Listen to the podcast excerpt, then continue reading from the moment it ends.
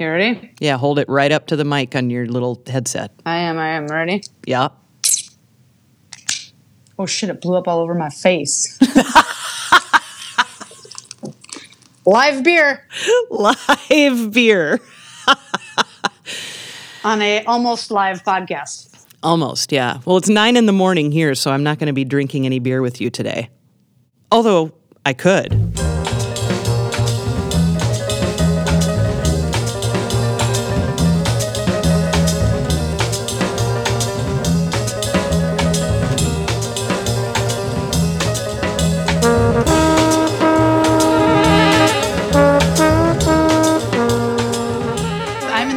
Of my hotel room, wiping off my face because it now smells like hops. Welcome to Scores and Pours as we know it now, for the next short while anyway. Yeah. How's it going, Ms. Emily Reese? It's going well. How are you, Ms. Jill Mott? I am doing well. Thanks for asking. I am sitting here basking from a strange angle in my hotel room in the Renaissance-like autumnal sun. It's beautiful. My face smells like hops, which that's fine with me. Yeah. And the world is good here. I'm in Catalunya, even though we'll be talking about Mallorca. I'm in Catalunya. And for those of us who aren't familiar with the motherland, can you explain to us where Catalunya is? I love that you referred to it as the motherland. Emily knows me well enough to know that I was born in Minnesota.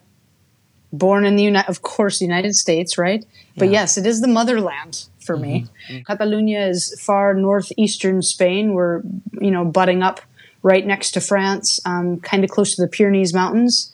And then Mallorca is part of it's the biggest island in the Baleares Islands, which is just east of Barcelona and Catalunya in the Mediterranean Sea. And we'll be talking today about Mallorca, even though you're in Catalunya. Yeah. Yes. And of course, I want to know what you're listening to because we've recorded some things on and off since I've been here, but we haven't got to sit down and actually do a thing. So this is going to be a 9-hour episode. Yeah. Everyone. Emily and I are going to be catching up. Yeah. And all the while, maybe drinking some beer. I don't know. I mean, you're not drinking beer. I mean, if it were 9 a.m. and I were there, maybe you'd be drinking beer. I would 100% be drinking beer if you were here. I have that effect on people. You've asked me a lot of questions since I've been here. You have been sending me some really nice texts, inquiring about, stuff. Yeah. And I don't know, how do you want to work the interview? Because you're the one who usually works the interviews. You're the master of the keyboard and such. Yeah. Well, I think, it'd just be fun to start off with why Mallorca. Because, for those who listen to this podcast, they might recall that you spent time in Greece, but you're not there anymore. You haven't been for several weeks, but you ended up in Mallorca for quite a while and then kind of bounced around and came back and forth. And I guess, yeah, just why there? Well, after harvest and after working in a winery for, however many weeks or months that people go into a stint in a winery, it's very hard work. They're long hours. You have a lot of muscle pain. You're fatigued. And I thought, I want to go somewhere where I can 100% relax and just chill out. And I was, going to go all over Greece, which I did go all over part of Greece. But then I was I want to go somewhere where I can speak the mother language. I was missing speaking Spanish. So I was I'm going to go to Spain, but I didn't want to go somewhere that I had already been. I wanted it to be a new place. And I thought, well, the islands are really nice right now. At least they were a few weeks ago. They were still very warm, very, it's swim weather. Yeah. I just decided I'd go there to relax. And then of course, it doesn't help that there are vineyards close by. And vineyards, and a couple of natural wine bars and so forth. So then I ended up spending half of my time instead of swimming and relaxing, I've been in vineyards. Yeah. So basically it was to relax, but then it was to work. Yeah. Because work is play. Yeah. So what kinds of things did you drink while you were there? Just tell us about some of the wine. The first time I ever tried wine from the island of Mallorca was, or any of the Baleares Islands, was in 2005, I think. and it was from a blend of Calette and Manto Negro. And there were two different wines. One was from a co-op, and one was from a kind of a bigger producer that's well-known, but that's still kind of artisanal, called Ànima Negra. And I remember them being like really good, but they were kind of angular, and they were, you know, had a nice bit of oak. And I was just very curious, and going, obviously now being very, you know, kind of embedded in the natural wine world, I drank everything but those kind of wines. You know, I was tasting a lot of very wild flavors, new sides of Calette I'd never tasted before, a lot of native grapes to Mallorca that rarely arrive on our soils in the United States, like Escursac, Premsal, Giroros, Gorgoyasa. They come to New York, say, but in scant amounts, scant quantities. So it was nice to, on the daily, be tasting grapes that are like, you know, it takes you 6 times to pronounce them, to get them correct, because they're so foreign. Yeah. And thankfully, you know, they're getting, you know, they're getting to enjoy some time in the sun, no pun intended, because Mallorca is very hot in the summer. Because in the 80s, much like many other places in the world, Mallorca was keen on planting Syrah, Cabernet Sauvignon, I should specify, Merlot. And they would blend Tempranillo. They would blend these international varietals with their own varietals to try to make them more marketable. They would say, oh, here's some Chardonnay with some Premsal, which is a white grape. That was very, very common. And now people are still doing that, but they're kind of taking a stand to showcase their native varietals, especially on a natural wine front, having these varietals stand on their own or being blended together as opposed to being blended, you know, autochthonous native varietal with international varietal, say. You listed a lot of grapes I've never heard of before, obviously, and pick a couple of those and tell us a little bit about them, since it's really unlikely that, you know, I would get to experience something like that, you know? Okay, well, hopefully you will get to experience this, because hopefully, A, more wines will come to the United States. B, I would say everybody should come to Mallorca, but I don't want that to happen, because right now there are already so many German and British tourists during the summer that it's kind of creepy. But everybody should come to Mallorca to experience these varietals, because they're amazing. Before I answer that question, let me ask you this, Emily Reese. Yeah. Do you, because obviously you listen to music all the time, just like I am tasting wine a lot, even if we're not doing the podcast as often as we normally do. Yeah. Are you listening to music differently, like, than, you know, because you have to like plan on a podcast, you have to, you know, study, get your decided angle ready. Yeah. What are you listening to now, and are you listening to it at all in a different fashion than you are when you're, you know, constantly studying for scores and pours, like when we're cranking out 4 episodes, yeah, you know, every week or 2 weeks or something? Yeah. I don't think I am listening differently, only because, you know, I have so many projects that require me to listen that I can't turn that off. And I think you probably experience something similar. Like, someone cannot hand you a glass of wine or a beer, and you're not going to be able to not think about that critically, you know? Yeah. I don't think. I mean, I certainly can't. I mean, yeah, no, that's fair. I even struggle, you know, when I'm trying to unwind playing video games. I'm always constantly analyzing the audio and the music in the games. It's impossible to turn that off. So I've probably, in the couple months that we've kind of been, I don't know, just not able to record consistently, I would say I've been listening to, shockingly, a little less classical music than normal, which is unusual, because that's usually what I go to first. But yeah, I don't know. So in that way, I guess maybe I have been listening slightly differently. But and I'm certainly listening to less like Chaka Khan, since you're not around. I mean, you know, I bring wine and I bring some Chaka Khan. Chaka Khan. Chaka Khan. Chaka Khan. Chaka Khan.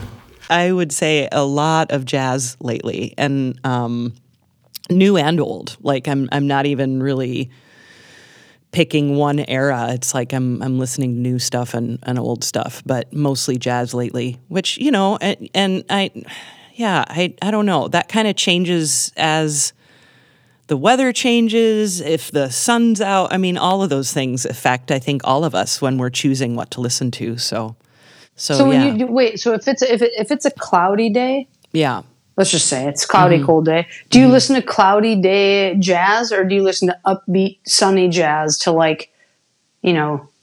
Yeah, I mean, to make the gray day sunny, kind of, you know, metaphorically, or do you not do that? Well, yeah, I think again that just depends on my mood. If I want to be listening to something that matches the weather, you want to sulk, yeah.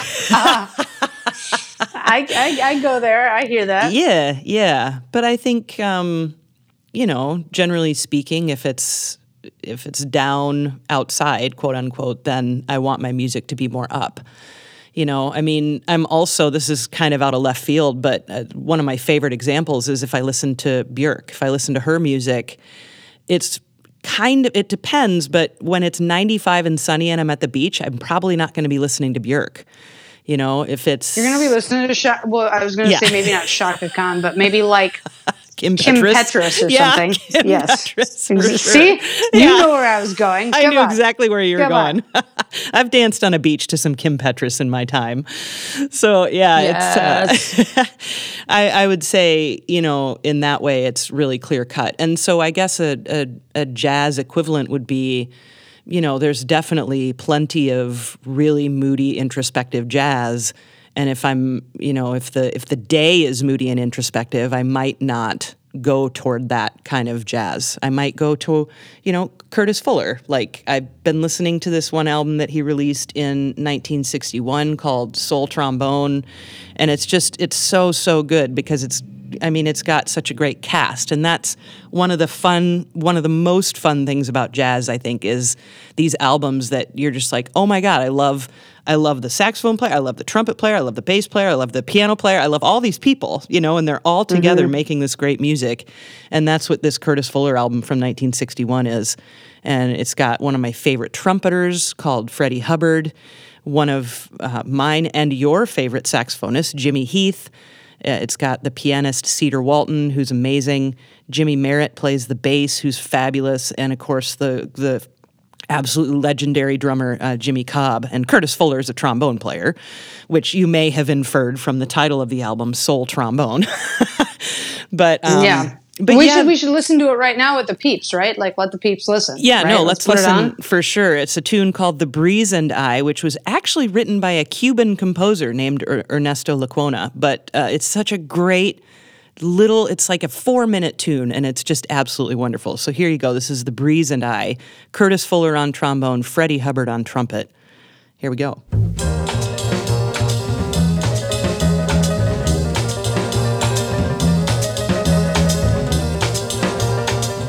Wow, it sounds very like, so there's an element to Catalunya. I know that we said this was going to be about like Mallorca, but I mean, whatever. Catalunya is, you know, it's like a 45-minute flight. So what's crazy is when you walk along the streets of a lot of Barcelona, it's like very cosmopolitan, very European, but very Catalan.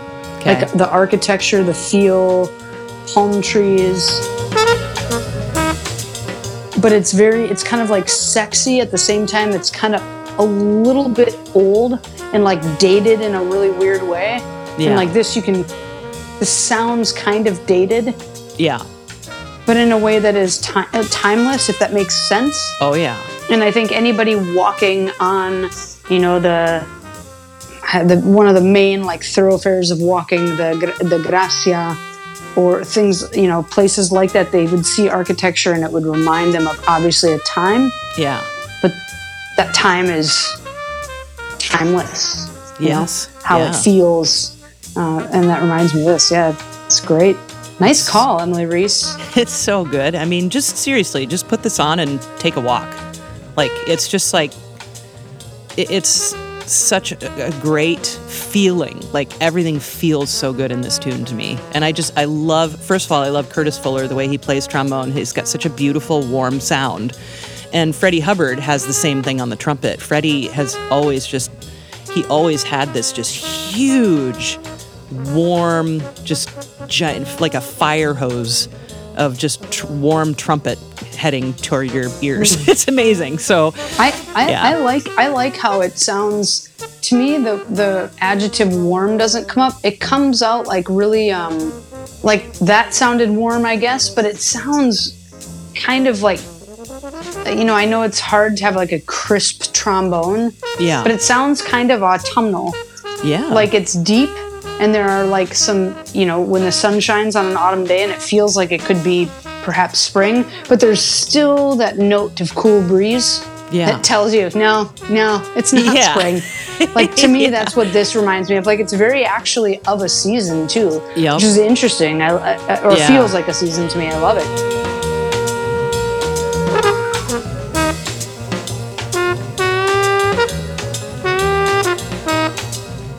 And I love that it's called The Breeze and I. And I also, just this part, we're just going to listen to Freddie right here because it's so great.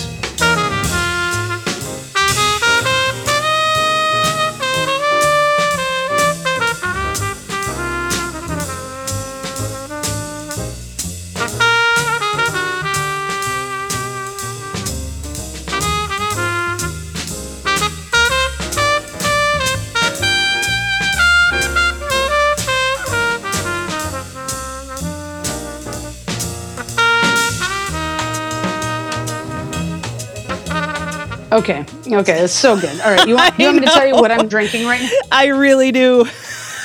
Okay, so I'm drinking something that is the epitome of this song because, like yesterday when I was walking towards this brewery actually called Garage Beer Company. They're located in the heart of Barcelona, which I guess that's kind of like saying a needle in a haystack because Barcelona is big, but they're like kind of smack dab in the middle of like a really cool neighborhood, kind of close to Le Jamble, which is like our version of maybe Soho in New York. You know, it's been around for a while. It's been stylish for a while. People know that they're going to eat well, they're going to drink well. There's great style in Le Jamble. Garage Beer Company is a brewery that I came across their stuff like a few years ago at a natural wine fair or natural wine bar or something. And I remember having one of their saisons. It was good. And I thought I had an evening free. I was like, well, I'll go check out the brewery, see if it's good, the brew pub. And it's, you know, as you walk on the street to get to the brewery, it's like, you don't expect to go to a brew pub. You know, you're like in one of the most stylish Cosmopolita places in all of Spain, and then you enter into a brew pub. You know, it just seems like, and so this is like this where it sounds like, it sounds stylish, yet it's like humble. There's something about the song that's like also tasty and humble. Yeah. And I love this. So this brewery, Garage Beer Company, last night I walked in and right away I sat down and the brewer was sitting to my right. And I started to ask him about hops and recipes and chemistry. And he asked about my past in wine and beer. And by the end of the night, he was like giving me cans of beer for the podcast. He's like, taste this during the podcast and taste this during the podcast. And I was like, Emily Reese isn't going to be there. I can't drink all this beer. But, I mean, you know, it will be consumed at some point. So they have a lot of different IPAs is kind of what they're going after, which to me, at first I was a little bit like, really? Like, yeah, do we need that?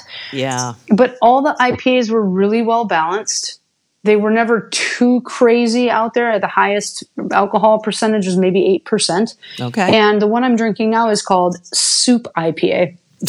It is basically like, when I think of soup, you think of like comforting, you think of every day in the winter, you know, you're going to have like having a soup every day or a broth or something is nice. Yes. This is one of their flagship New England style IPAs. They're using Mosaic and Citra hops, and it's very familiar, like a familiar flavor, really reined in. It's 6% alcohol. It's not crazy aromatic, yet it's not, and it's not too bitter. It's all just in a really nice, tight package. It is hazy, so you can't see through it. Really nice head retention, about a good inch of head retention for at least 6-7 minutes. Oh, wow. So that's really cool. And I really like it. I think it tastes like a well-made IPA using, good ingredients, and that's made outside of the States, which is fun. Well, actually, here in Catalunya, which is, everybody thinks of Catalunya as being the cradle of natural wine in Spain, and there's just a lot of good things happening in beer and coffee here as well. Oh, neat. Cool. I wanted to just tell quickly the story of this guy's kind of got a funny story, because his name is Dan, and he's from England, and he came to Barcelona he was working as a chef in Denmark, and this Danish chef said, "Hey, you want to come help me, make some great food in Barcelona?" Dan said, "Sure, sign me up." Fast forward however many months, and he gets in a really bad bike accident. Ooh. Shatters his knee. He can't walk for like 3 months, and his girlfriend, she gets him a homebrew kit, and he's like, "Dude, I'm on crutches. Like, what? I mean, how am I going to brew beer? I can't even clean things right. I can't even basically clean, clean certain regions of my body, let alone clean like so in depth to make a good quality beer." Well, he's like, "Screw it." He starts making beer in a garage on his crutches, and has a blast, and is like, "I want to open a brew pub." Wow. And opened Garage Brewing Company, and it was packed.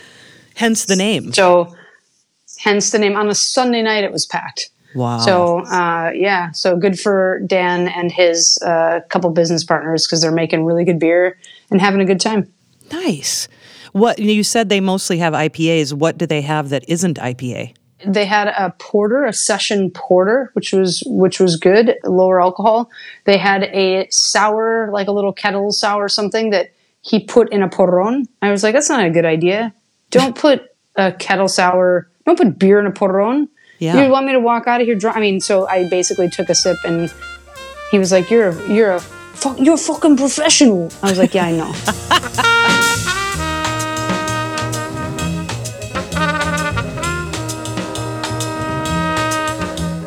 Before I forget to answer your question about the grapes in Mallorca. Oh. Because I feel like I'm Barcelonaing a lot. Oh, yeah, and you did ask me a question about grapes. Should I revert back, or do you want me to do that? Oh, yeah, we can probably go back to Mallorca. Yeah, Mallorca is really quite beautiful, because you have the Tramontana, which is like the northern part of the island, which is all very mountainous, like rugged mountains that I actually got stuck climbing on one, and it was not a particularly relaxing moment of my trip. And so there's some some pretty awesome mountain ranges kind of areas to cover, and then there's a lot of very rugged beach and very nice white sandy beaches as well. I got stung by some jellyfish. That was fun.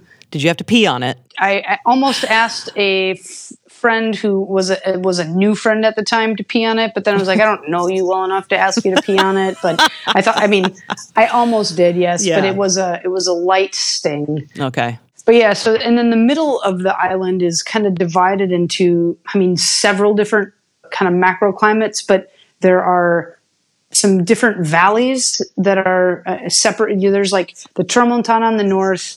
There's a little bit of mountain on the south, and then there are kind of two valleys that run through the middle, and there's a little bit of some hills in the middle as well, but home to a lot of different varietals. So, for example, Calet and Mantonegro. I mentioned those before. They're red grapes.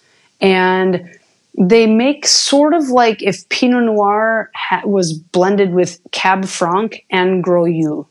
And then decrease some alcohol, like make it so it's more angular. Like they have this angularity that they're kind of unfriendly grapes in some regards, if they're done in a way that doesn't give them oxygen to kind of breathe a little bit. If they're done only in stainless steel and they're not stirred, they can kind of be really interesting, but low alcohol, high acid, like you kind of want more of them. But then you have producers that are doing them with a little bit more of an open fermentation, or they're doing them in old oak or chestnut or amphora, and they really, really open up. Calet doesn't have a lot of color, has a lot of acid.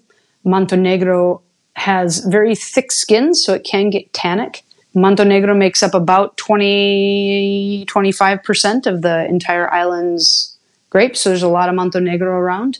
It can get a little bit more aromatic, and so they do work nicely together. There's another now getting to be more popular in kind of the public view, a grape called Escursac, which that's usually thrown in and blended in with, you know, Manto Negro or Calet or something, but there are people now doing single varietal Escursacs. Spell that for me. Escursac, Escursac.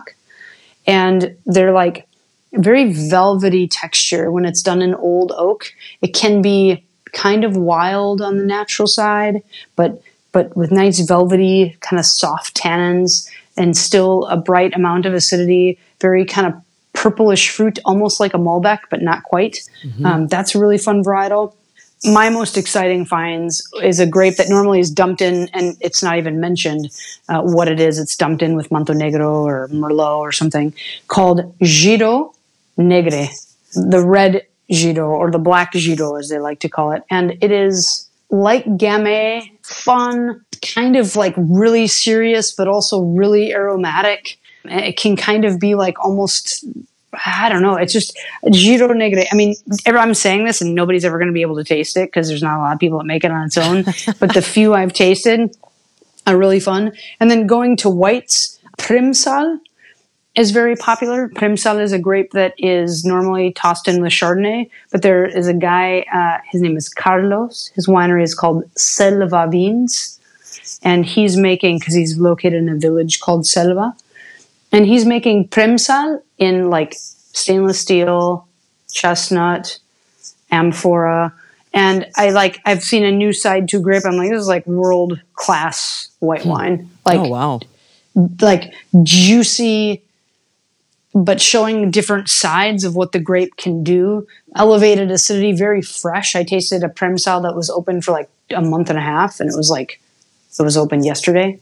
So that's cool.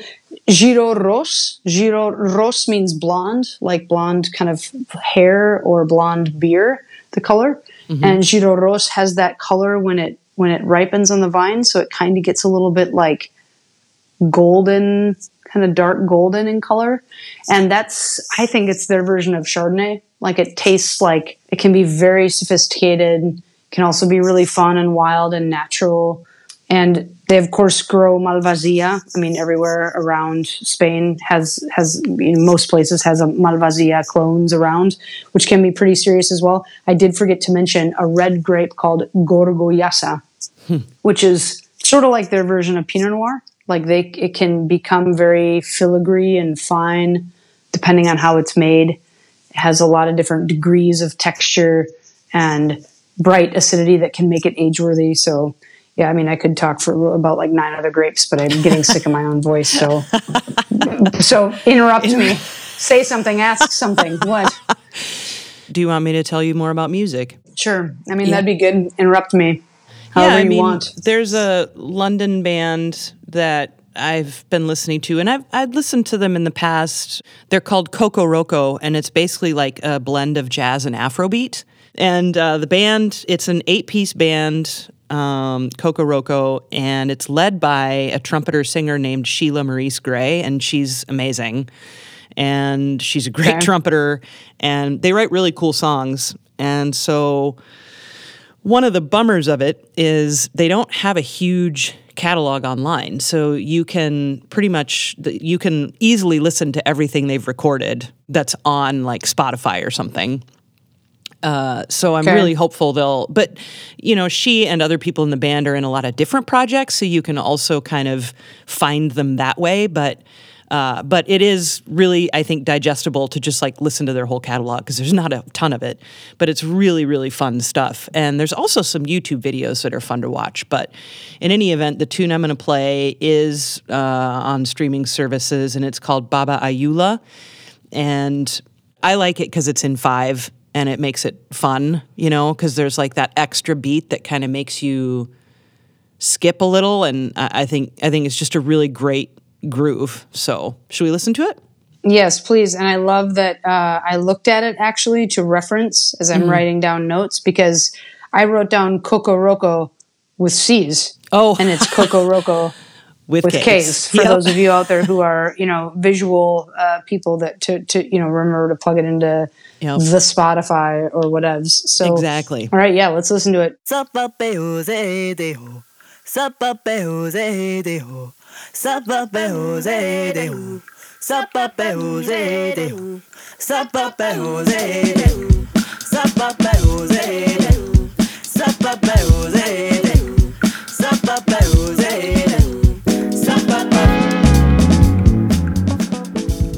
groovy and good. Mm-hmm.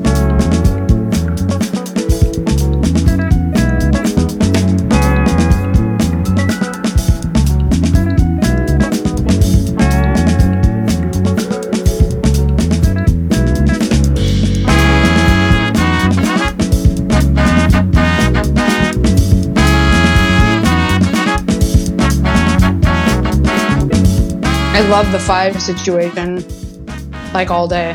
And just how solid the groove is too, because I think it's difficult to take a meter like a 5 or a 7 or any kind of odd meter like that and make it really groove. And, you know, we've talked about it before on Scores and Pours. We've talked about, I believe we talked about Take 5 a little bit from Dave Brubeck. I can put a little sample in here of that.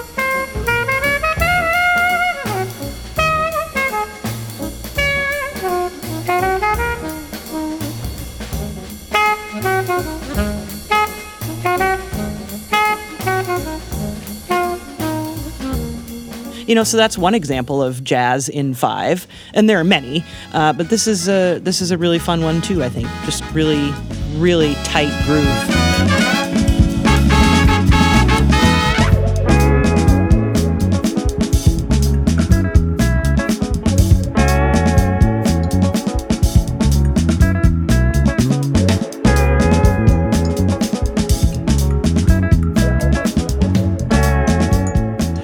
I've been listening to them a lot over the last few weeks, on and off, and that's fun.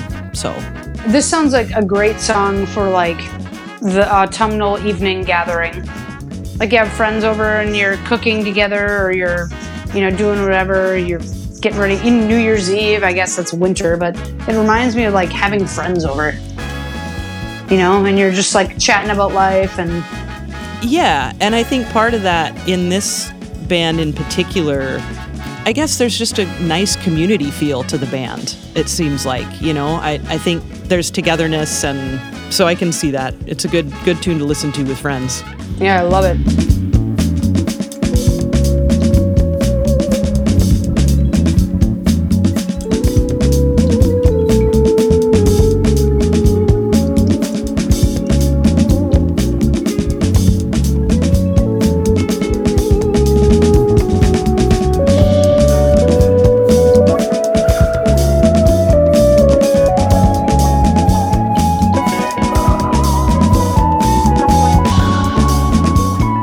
Style of wine that Majorca is known for, like, you know, Retsina in Greece or Rioja in Spain or something. Does Majorca have that? I mean, not really, honestly. They're you know, they have white, they have red, they have rosé. They do have some sweet wines that they're not really well known for. No, I would say most. If I had to put my finger on something, it would be a style that I'm not really excited about, which is, you know. The tourist crowd comes and they want a Rioja, or they want the Majorcan equivalent of a Bordeaux. Mm-hmm. So people are blending, like I mentioned before, Manto Negro with Cabernet Merlot. They're oaking the shit out of it, and then you've got this extracted, full-bodied wine, which isn't necessarily a bad thing, but it's not really, you know, it's not really speaking to the capabilities of showcasing the different small areas within Majorca. But that's something that Majorca is known for. Like, you know, they can have these big wines and they can, but when you start to taste more and more, to me, the one thing that stands out is, like, these angular reds. Like, they're kind of lean and mean. And yeah, now people are learning how to make that more finesseful, you know, make those styles more finesseful, whether they're, like, like I said, making them, giving them a little bit more air, or doing them not in stainless steel and doing them in other vessels or whatnot. Mm-hmm. But I would say, personally, I see the angularity as being like something that is really good and really interesting. And that's kind of a hallmark of the area, is like this Calets Manto Negro weird sort of lean and mean wine, which can be really, really great with the right food. And talk to me about the food there. Just like, what's that like? Is it drastically different than the mainland, or is it pretty similar? It's similar in some regards. I mean, it is very Mediterranean. The quality of ingredients is can be very fresh, but like a lot of places in Spain, they're known for potajes, like stews, soups, cooking things, making them kind of warm and more bountiful, frying them, sauteing them. And so in that way, it's not terribly different. I mean, there are obviously local ingredients or local dishes, but the idea is not too far-fetched from mainland Spain. But there are certain, I guess, delicacies or local things like the ensaimada, which is like a coiled raised dough that has, there's a lot of pork fat included in it, and it's usually sweet, and it's usually topped with a little bit of powdered sugar and baked. And that is ridiculous. There's really shitty ensaimadas. There are really shitty ensaimadas, and then there are like ensaimadas that you want two of, knowing that you might vomit, but they're so good and airy. And sobrasada is also a very local specialty. It's like sort of like if you were to scrape out a chorizo and have that meat, but it's chunkier, it's more spreadable, there's more pork fat. Some people put that on sobrasada, put them on ensaimadas, which is like, someone told me to do that and I ate it, and I was like, I just got to check out for like a half a day. Like, it was just like insane. And there's a lot of other, like sopes mallorquines, which is like they're taking really old bread, and like that's like days old and hard, putting it at the bottom of a casserole dish, and then they're taking like different vegetables and baking it. There's something called tumbit, which I really love, which is a little bit like ratatouille in its flavor. It's usually like tomato, eggplant, onion, all these different vegetables, and baked in like an earthenware vessel. And it comes out like very hearty. And I've had a lot more vegetarian versions than not, but tumbit is something that is quite Mallorquin. And I love it very much. I mean, there are many more dishes that I'm not mentioning, but those are the ones that come to mind quite rapidly. And like, what's the percentage of like natural wine production there? I mean, is it kind of, I don't want to say easy, but is it difficult to find natural wine in Mallorca? Yes. Okay. There are two bars that I can, like confidently say they specialize in natural wine, which is Bar La Sang and Viniloteca. Viniloteca is actually awesome. It's like a record shop and a little natural wine bar. Nice. Speaking my language. Yeah, it's super dope. I saw Jimmy Heath and, Coltrane and Madonna all on vinyl. But they had they had a ton of selections, right? But I was just like flipping around looking. They had like Bruce Springsteen, they had like Aretha Franklin, Miles, you name it. They had like a ton of, David Bowie, it was great. And then, an awesome selection of mostly natural wine, which is really cool. Nice. But I would say natural wine production or being able to find it is like maybe 2% of production or availability. Like you really have to go looking for it. You're not going to stumble upon it. So it's, similar to other countries in the world, would you say, in terms of the production there? Yeah, but there's not like a movement. Like Catalonia, there's a movement. Oh. You can go into, like when you look at, there's a wine app called Raison in a natural wine kind of angle. And in Catalonia, there are like gazillions of places to go. Yeah. And then you go to Rioja, and there's a dearth of places in Rioja because they don't need natural wine because they have They have Rioja. The word, the name, Rioja, yeah. Yeah. And the Baleares, they just are like, hello, Brits and English people. Yeah. Like, hello, money. Right. So they're just like, they don't need it either, but there are people who feel it's very important or it's their life's work or whatever. And so those people have, the bar or they're making the wine or whatever. Yeah. So yeah, very small percentage for sure. You have to seek it out. Well, do you want to hear one more tune? Yeah, for sure. I want to hear one more tune. I'm like nursing this beer. If I were recording live with Emily Reese, this beer would be like the seventh beer and gone. Yeah, I was going to say it'd be gone.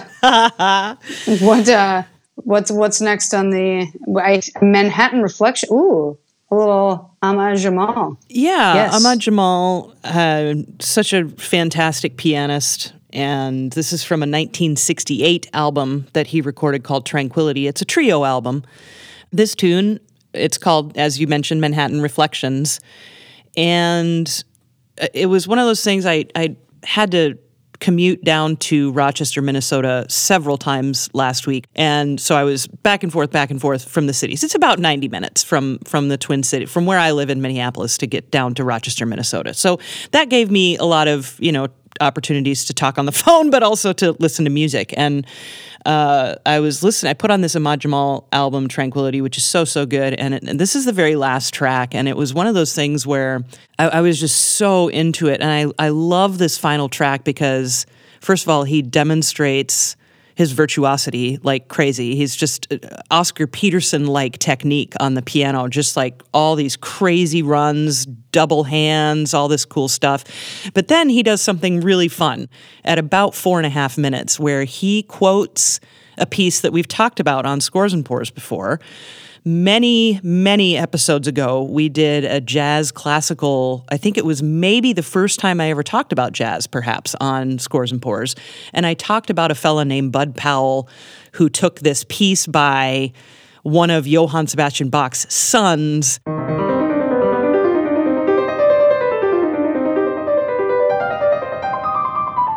And turned it into a jazzy thing.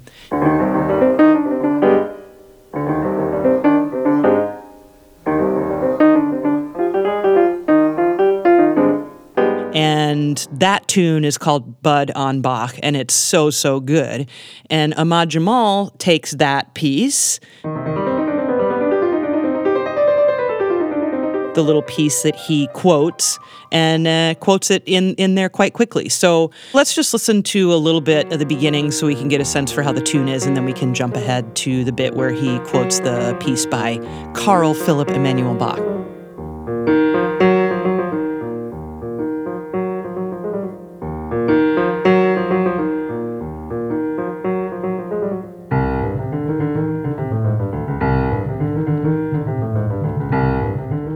And the rest of the trio does come in eventually. The drummer, Frank Gant, and the bassist, Jamil Suleiman. I like, though, that it's kind of holding on. Like it's, it's not making it too evident too quick. Yep. Who's going to come in when,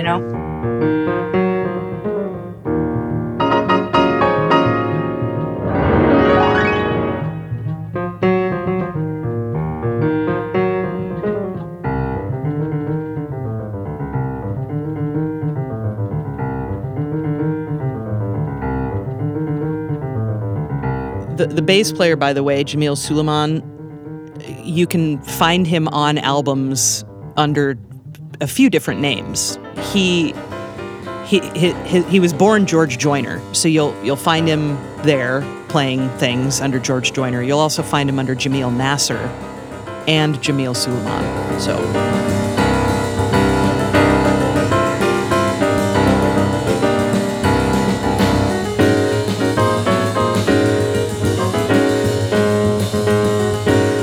Do you want me to fast forward to what number here, what minute? At about 4.5 minutes.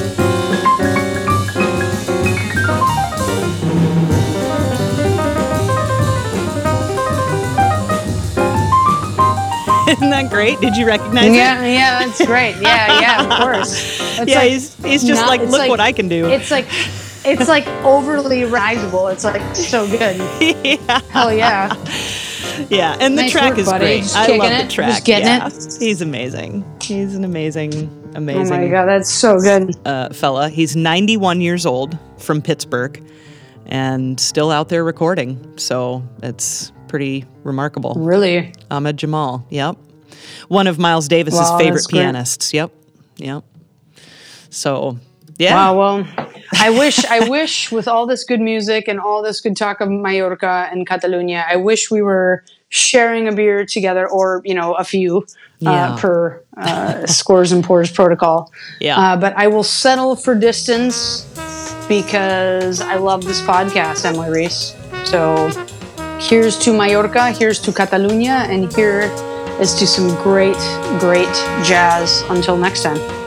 Cheers.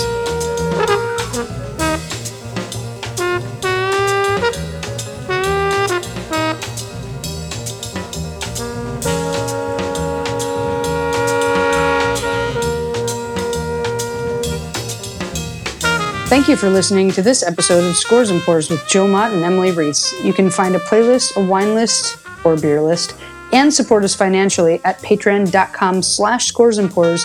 You can also find a link there to merchandise, including hoodies and tees, and then some. We are on Instagram and Twitter at Scores and Pours. You can send us a message on either of those spots if you have any questions or show ideas or comments. We would love to hear from you. Consider supporting the musicians we featured today by buying their music. Edited by Jill Mott and Emily Reese. Our producer is Sam Keenan. Miss you, Sam. Scores and Pours is a production of June Media, Inc. June. Oh, June tunes.